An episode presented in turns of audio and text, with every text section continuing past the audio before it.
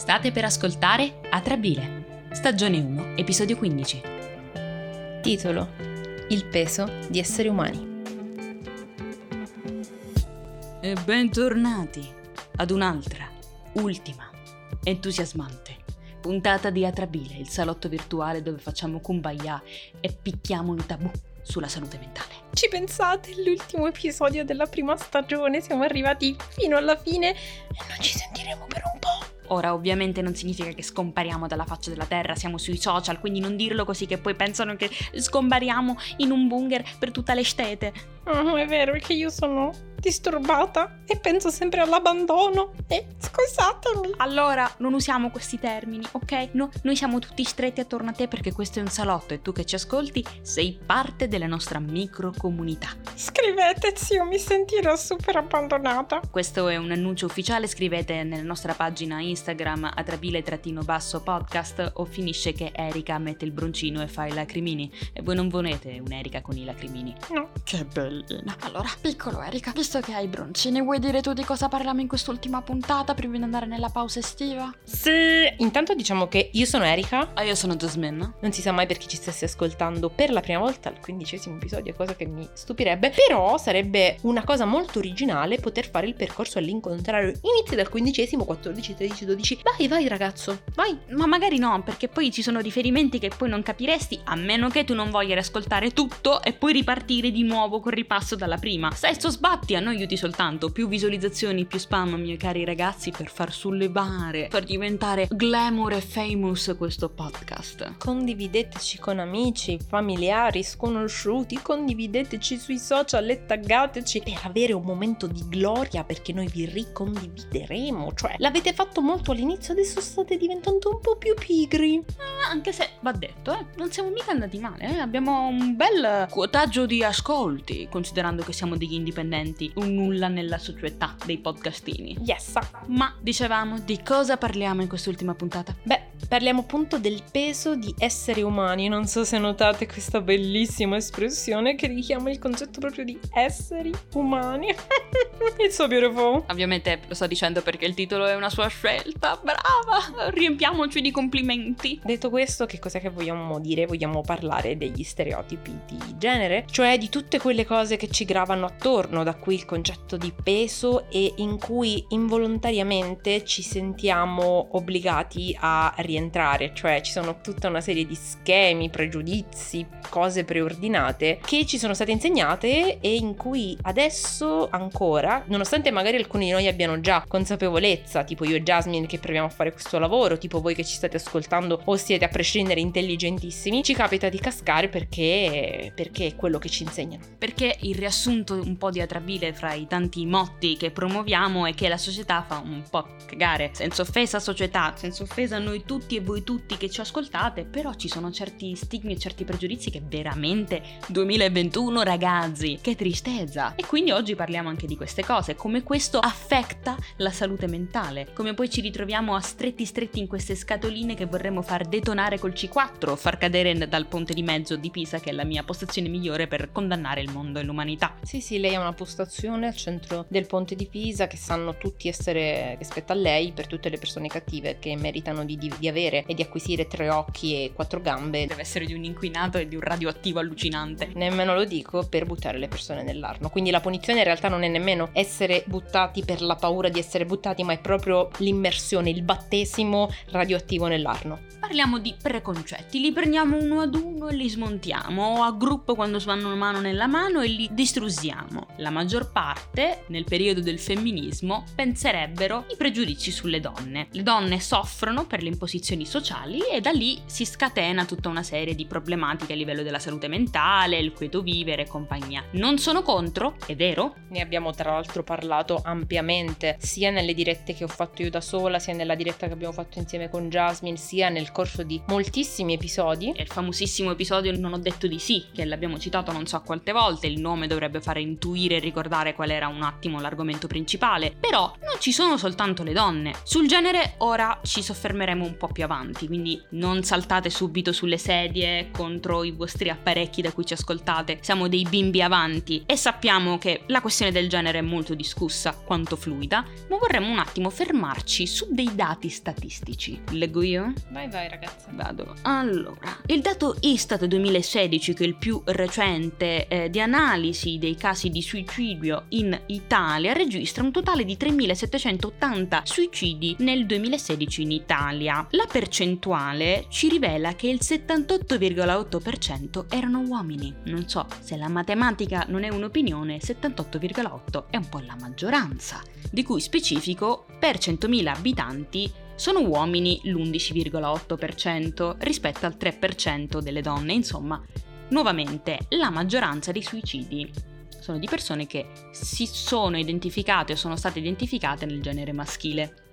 Il motivo è, tra l'altro, aggiungerei che spesso e volentieri il valore ecco, della salute mentale maschile è molto messo in secondo piano. A proposito di stereotipi di genere, una cosa alla quale abbiamo sicuramente accennato in altri episodi è la mancanza di diritto per gli uomini di provare emozioni. Emozioni che siano esagerate e che solitamente vengono accostate con una certa normalità ma non senza giudizio alle donne. Gli uomini non possono piangere, quindi non possono commuoversi, non possono avere delle reazioni che altrimenti sarebbero effeminate, gli uomini tra di loro non possono possono abbracciarsi, gli uomini non possono scambiarsi effusioni, gli uomini non possono manifestare un esagerato entusiasmo per magari qualcosa di semplicemente carino o qualcosa che non sia genericamente associato all'uomo, tipo l'uomo può essere entusiasta per il calcio o per in generale qualsiasi sport, ma un uomo non può entusiasmarsi se per caso vede se qualcuno gli regala i fiori, non può essere una di quelle persone a cui piace ricevere regali magari glitterati o rosa e se per caso lo fa rischia di essere tacciato di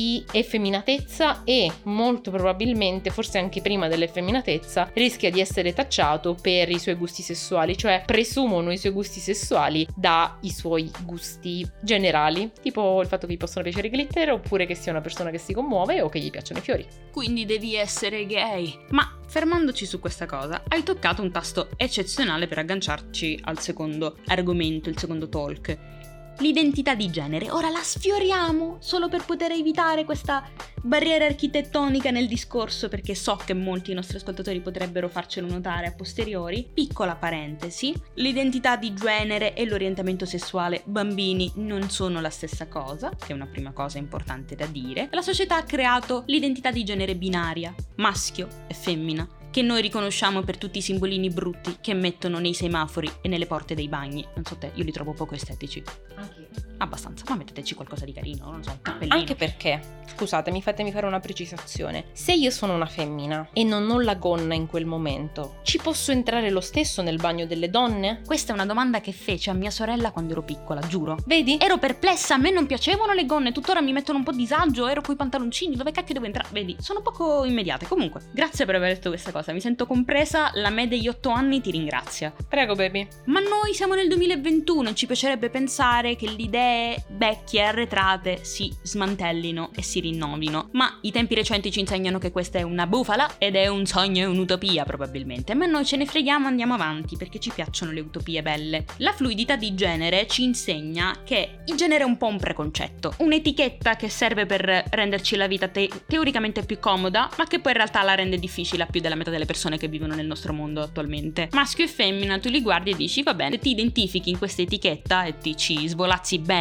tra pronomi e compagnia, good for you my boy o my girl o whatever you are, ma se non ti ci ritrovi, ci sono delle diverse categorie in cui ci si può rientrare, no? C'è quella che viene definita la fluidità di genere come gender fluid, perché sento di rientrare nei canoni sociali, estetici o comportamentali che sia, eh, sia femminili che maschili, quindi slitto tra le due, come non binary, cioè regà, mh, mm, che è molto più generico, molto alla non mi identifico in quello che la società mi ha dato in questa etichetta qui, quindi nope, thank you. E poi ci sono altre sfaccettature, l'idea del transgender, anche se i, i, l'identità di genere non corrisponde a quella biologica, c'è una serie di disturbi di disforia e quindi bisogna fare anche tutto un processo di transizione, la cura del corpo, ormoni e quel che. Insomma, perché ne stiamo parlando di tutte queste cose? Per fare eh, attivismo sociale? Anche. Per metterci qui a dire non fate le persone stupide e omofobe e che vanno contro i non binary? Anche, ma anche per ricordare che queste cose, questa pressione sociale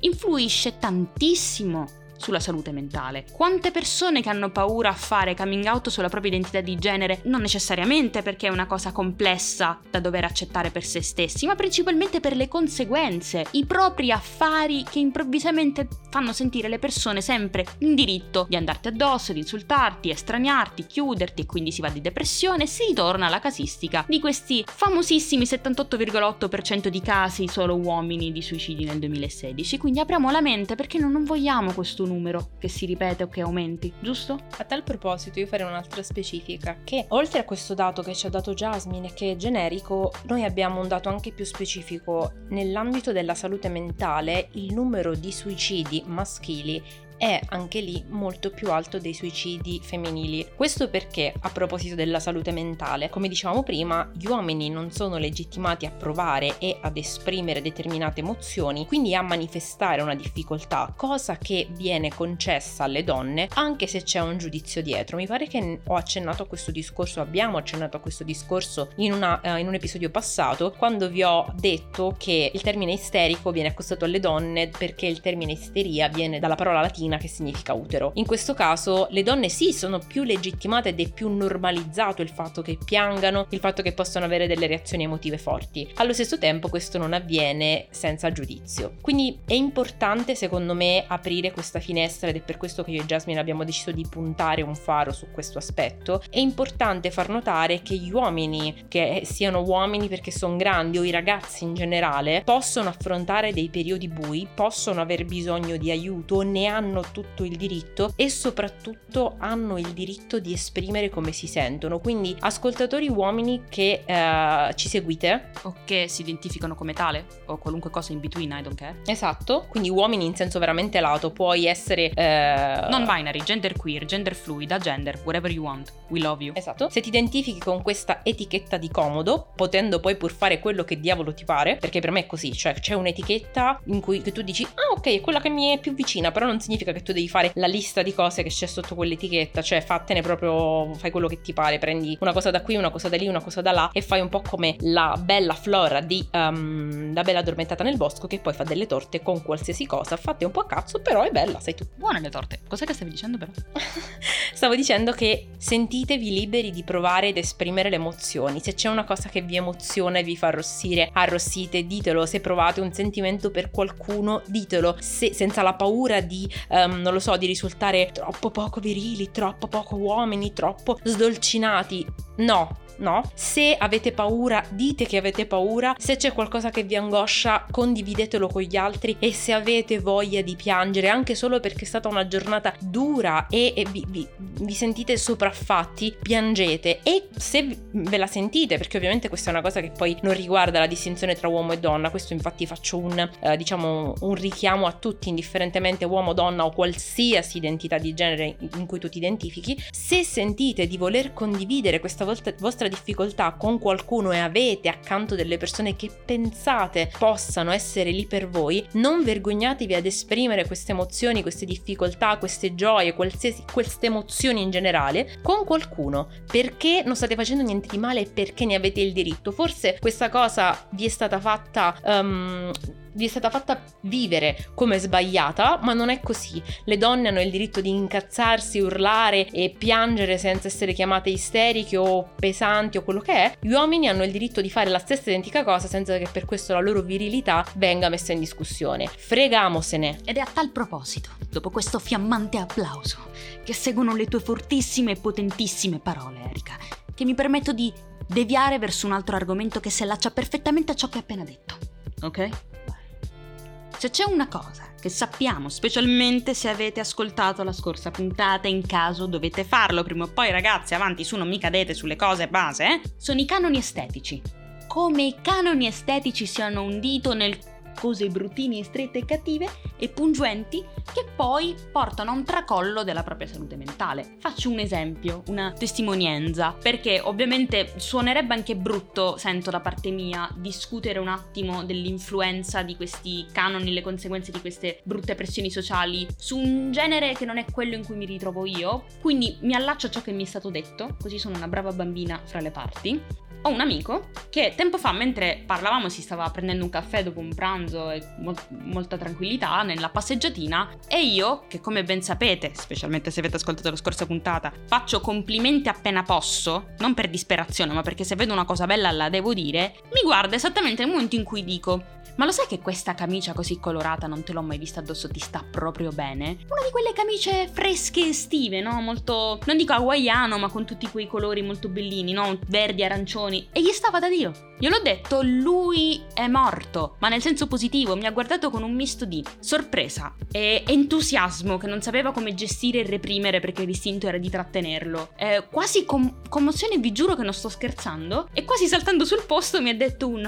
davvero? Cioè, n- non sembro ridicolo con una cosa del genere addosso, no? È perché, e da lì il discorso è caduto sul genere, sul fatto che è molto canonico che un uomo nella società debba avere quelle cose in monocolore, serie, non sfarzose perché devi un po' passare sottotono perché così sembri distinto e nell'essere distinto sembri forte, serio e quindi sei più virile nel sembrare una persona porca puttana, quello potrebbe farmi il culo, l'hai visto, no? Un po' come le divise, i completi che hanno sempre un monocolore, quando il vestito da cocktail della tua uh, ipotetica ragazza o plus one avrai arabeschi fucsia con lo sfondo papavero blu e bla bla bla blemblo, che non è un problema, però magari quella combo piace anche a lui, ma lui non può, perché se no non sei un maschio vero, cazzo. E mi ha detto, a volte penso a quanto potrebbe essere stato più facile la mia vita se fossi nata una ragazza solo perché avrei potuto vivere il mio corpo come se fosse una tela e metterci tutti i colori che voglio senza avere paura. Mi ha detto, vi giuro questa frase, conosco persone profonde, ok?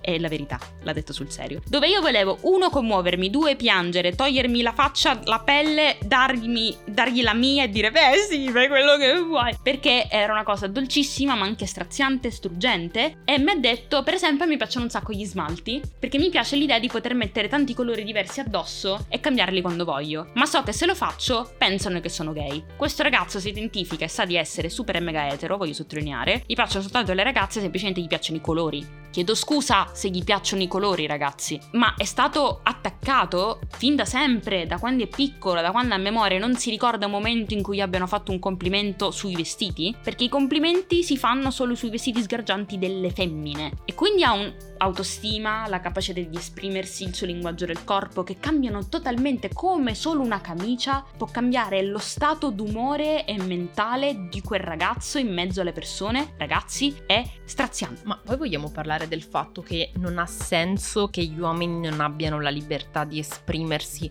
con i colori, con le fantasie, con qualsiasi cosa, anche con, con, gli smalti, con il trucco, perché? Cioè a me un uomo con uh, la, la, matita nera, non lo so, l'eyeliner, quello che è, a me non fa pensare, oh mio Dio, questo è gay, a me fa pensare, diamine, che bel pirata.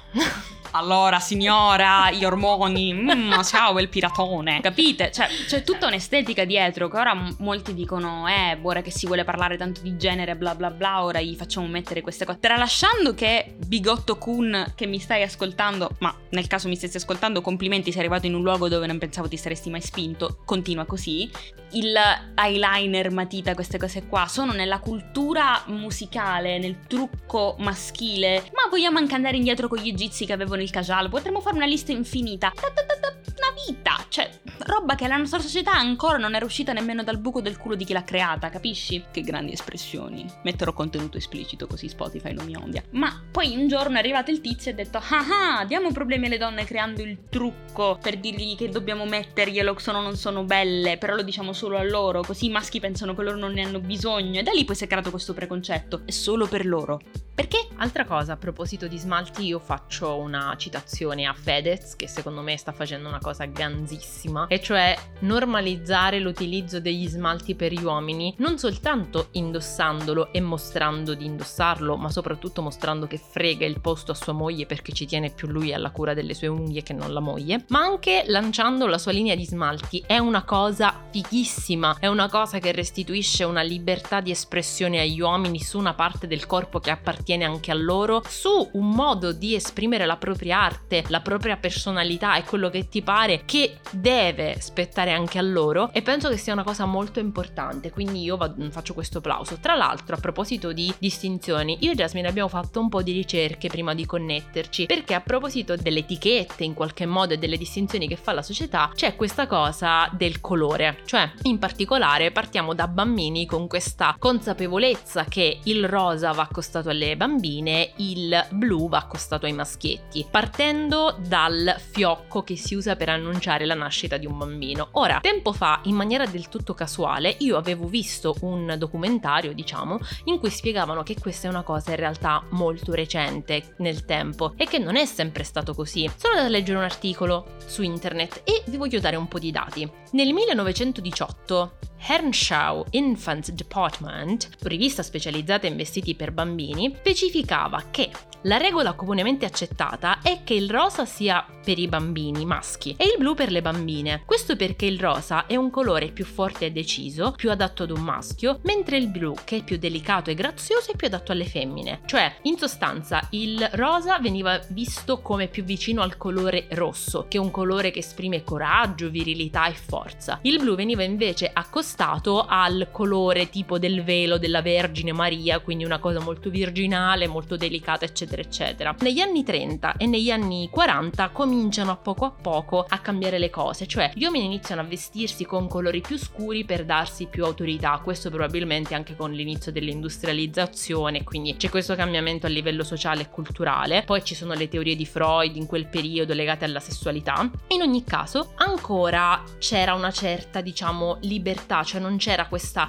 distinzione specifica tra il rosa e delle ragazze, il delle femmine, il il blu è per i maschi, l'azzurro è per i, è per i maschi. È solo negli anni 50 che comincia già ad affermarsi di più questa distinzione, sia perché il rosa viene accostato a, a oggetti di consumo femminile addirittura nasce la prima Barbie, ma perché se ne comincia a parlare anche eh, durante, durante le, nelle riviste, si comincia a farne un uso specifico. Però c'è poi la parentesi del femminismo che crea in qualche modo questa corrente. La vera regola del blu maschio, rosa femmina femmina si afferma negli anni 80. Quindi pensate quanto è recente questa cosa. Prima di allora c'era ancora una certa fluidità, mentre negli anni 80 del Novecento c'è una specifica e definitiva assegnazione e addirittura cominciano a sparire i vestiti unisex, quindi con colori neutri che prima erano indistintamente utilizzati da uomini e da donne. Quindi pensate quanto sia recente questa cosa e che soltanto negli anni 20, negli anni 30 del 1900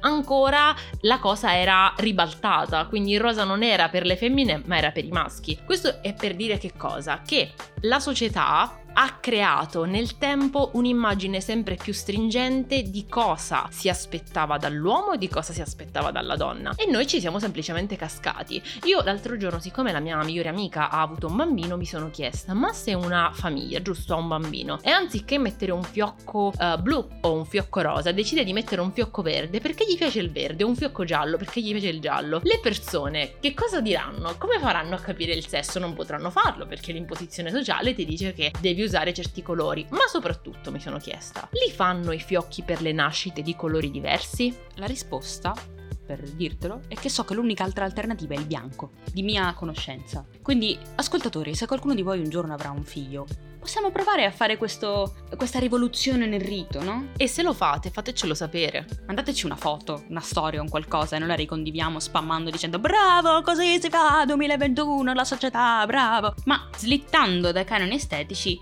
Parliamo un attimo dei canoni in breve comportamentali perché qui potremmo farne a milioni e milioni. L'uomo nella relazione è la figura dominante. Sarà lui a pagare la cena, sarà lui ad aprirti, ma fanculo, ma per piacere. Facciamo un esempio in lista, dove queste cose verranno sputtanate non per sputtanare chi le pratica, ma per sputtanare l'idea che siano degli assoluti. Quindi se voi le fate non siete necessariamente delle cacchine, ok? Non punto il dito. Dico solo che niente è assoluto e quindi niente è vero solo quando funziona in questo modo. Per esempio, l'uomo paga sempre la cena quando va a un appuntamento con una donna, la offre lui i lavori pesanti in casa e queste cose qua, traslochi, montare quello che è, li fanno soltanto gli uomini. Le cose manuali le sanno fare solo gli uomini. Ah, qua ben due. Ah, proprio indignazione doppia. Sì, perché apro una piccola parentesi, c'era da verniciare le mura di casa e praticamente c'era il fratello di Donny che dormiva spaparanzato sul divano e io e Donny che stavamo uh, verniciando il muro come due pazze e abbiamo fatto tutto noi. Quindi io aggiungo un pure io perché praticamente l'estate scorsa erano stati dei lavori e la casa era rimasta in stato cantiere e io ho spostato non so quanti divani, armadi pieni, letti e queste cose qua da sola because I'm strong and I'm a woman. Quindi eh, stavamo dicendo ah sì, ecco, gli uomini non piangono né si esprimono con sbalzi d'umore perché devono essere sempre controllati, coriacei e seri perché se no sei debole. Grazie. Esaltarsi, ridere, commuoversi, essere romantici è un'espressione di alta emotività e queste sono cose da femmina. Leggera pausa, signorina, se continua così, poi correggere l'audio sarà un problema. E soprattutto il parasputi del microfono non li para tutti gli sputi. E il gatto si è spaventato. Ha sbarrato gli occhi come se gli fosse arrivato Satana davanti, dicendo miau miau madafaka. Ne varrà la pena.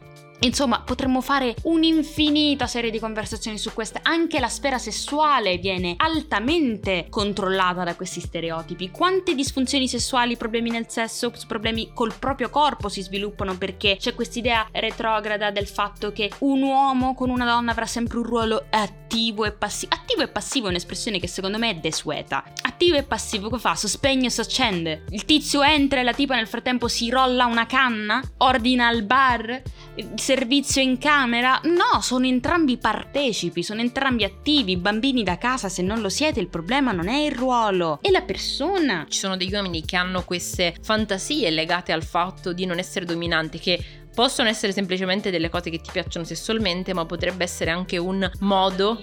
Sì, un modo per liberarti da questa cosa, da questo stigma sociale per cui devi essere per forza sempre in controllo. L'idea di eh, avere la tendenza al controllo per carattere, non legata a un'imposizione di genere, è una cosa che succede, ognuno ha il suo carattere, la sua personalità, le sue esperienze. Ci sta che uno possa vedere una sorta di liberazione in queste cose, ma pensare che possa essere nata perché si è oppressi dalla nascita per come si è cresciuti per un genere che nemmeno hai scelto tu, è triste. Come molte delle cose di cui abbiamo parlato in questo programma, in questa stagione. Ok, ok, visto che stiamo parlando di cose sessuali, vorrei dire anche un'altra cosa. Anzi, e poi si saluta. No, due.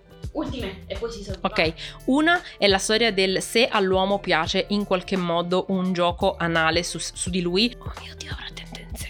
In realtà non è così perché il centro del piacere maschile si trova vicino alla prostata e se con la sua, comp- con la sua compagna riesce a sentirsi a tal punto a suo agio da dire ma che fa? Giochiamo? Perché dovrebbe non farlo? Seconda cosa, un episodio questo di cui si è parlato al lavoro venerdì e è molto in linea con la visione culturale e sociale attuale. L'altro giorno si parlava al lavoro degli assorbenti per uomo e delle pubblicità che hanno fatto di recente e c'era un po' di risolini in, in ufficio perché eh vabbè ma ti immagini gli uomini con gli assorbenti? Arrivo io ed ero tipo sì, perché no? Vabbè perché gli assorbenti sono per le donne? Io ero tipo e se un uomo soffre di perdite urinarie dovrebbe fare cosa? Cioè dovrebbe fingere che non sia un problema e macchiarsi? Perché non dovrebbe poter usufruire di qualcosa che lo aiuti? Risposta, eh ma, ma, ma si sentirebbe poco virile. Io? Io mi metto gli occhiali da sole perché dovevo andare a prendere una cosa di là, tengo la mascherina in mano e gli faccio beh se la virilità di un uomo dovessimo calcolarla sulla base delle mutande che indossa, saremmo davvero in difficoltà ed esco. E sapete qual è il problema? È che siamo in difficoltà. Ed è su queste note, con questa musica epica che va sfumando, che dico che siamo giunti alla conclusione di questa dannatissima puntata. E di questa stagione! Allora, parto col dire che non ci troverete martedì prossimo Se tutto va bene troverete un'ultima puntatina che non è veramente una puntata ma è una collection di momenti stupidi ed errori, bloopers montata con stupida musica in sottofondo unicamente per voi da parte mia.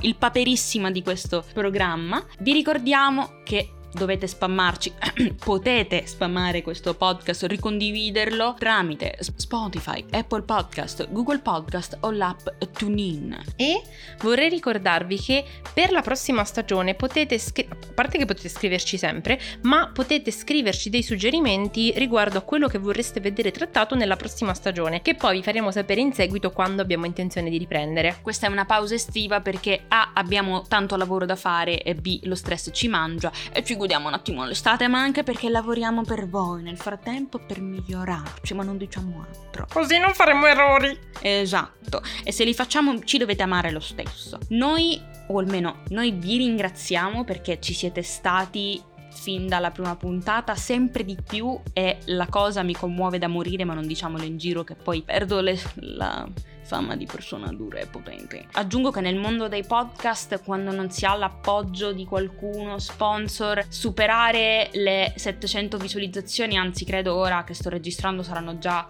800 e passa, eh, in qualche mese di lavoro è difficilissimo, lo dico per esperienza, non è assolutamente scontato e con voi ci siamo riusciti e chissà che magari si arrivino alle mille durante questa pausa estiva mentre si collezionano un po' di pubblicità. Tra l'altro su un argomento che non è molto trattato e non, diciamo, non fa gola come tanti altri, che è un argomento così settoriale, così, tra virgolette, pesante, anche se penso che noi siamo molto brave. È un argomento molto particolare che a volte, anche se noi penso che siamo state brave a trattarlo con la dovuta leggerezza, può essere difficile da ascoltare. Quindi vi ringraziamo doppiamente e prima che Jasmine mi uccida voglio dirvi una piccola cosetta. Sappiate che nel posto di coworking in cui lavoro ogni mese per le nuove persone si fa una presentazione, cioè le ultime persone che sono arrivate fanno una presentazione. Giovedì ci dovrebbe essere la mia e ho intenzione di parlare di voi, quindi di questo podcast, di voi che ci avete ascoltato e, e di dire quanto è stato bello questo progetto. Mi cago un pochino perché ovviamente io vado in ansia, scherzate, in devo parlare di fronte a un bel numero di persone, però ci, penso che ci riuscirò anche grazie a quello che mi avete insegnato voi con questo podcast e a quello che abbiamo condiviso in tutti questi mesi e a quello che ho dovuto imparare per condividere con voi questi argomenti. Quindi, beh, tentacoli incrociati per me, quindi ti fate per me, bacino. E io vi ringrazio perché siete probabilmente il materiale su cui farò la tesi. Oddio, una cosa bellissima! E oh, io voglio lavorare in radio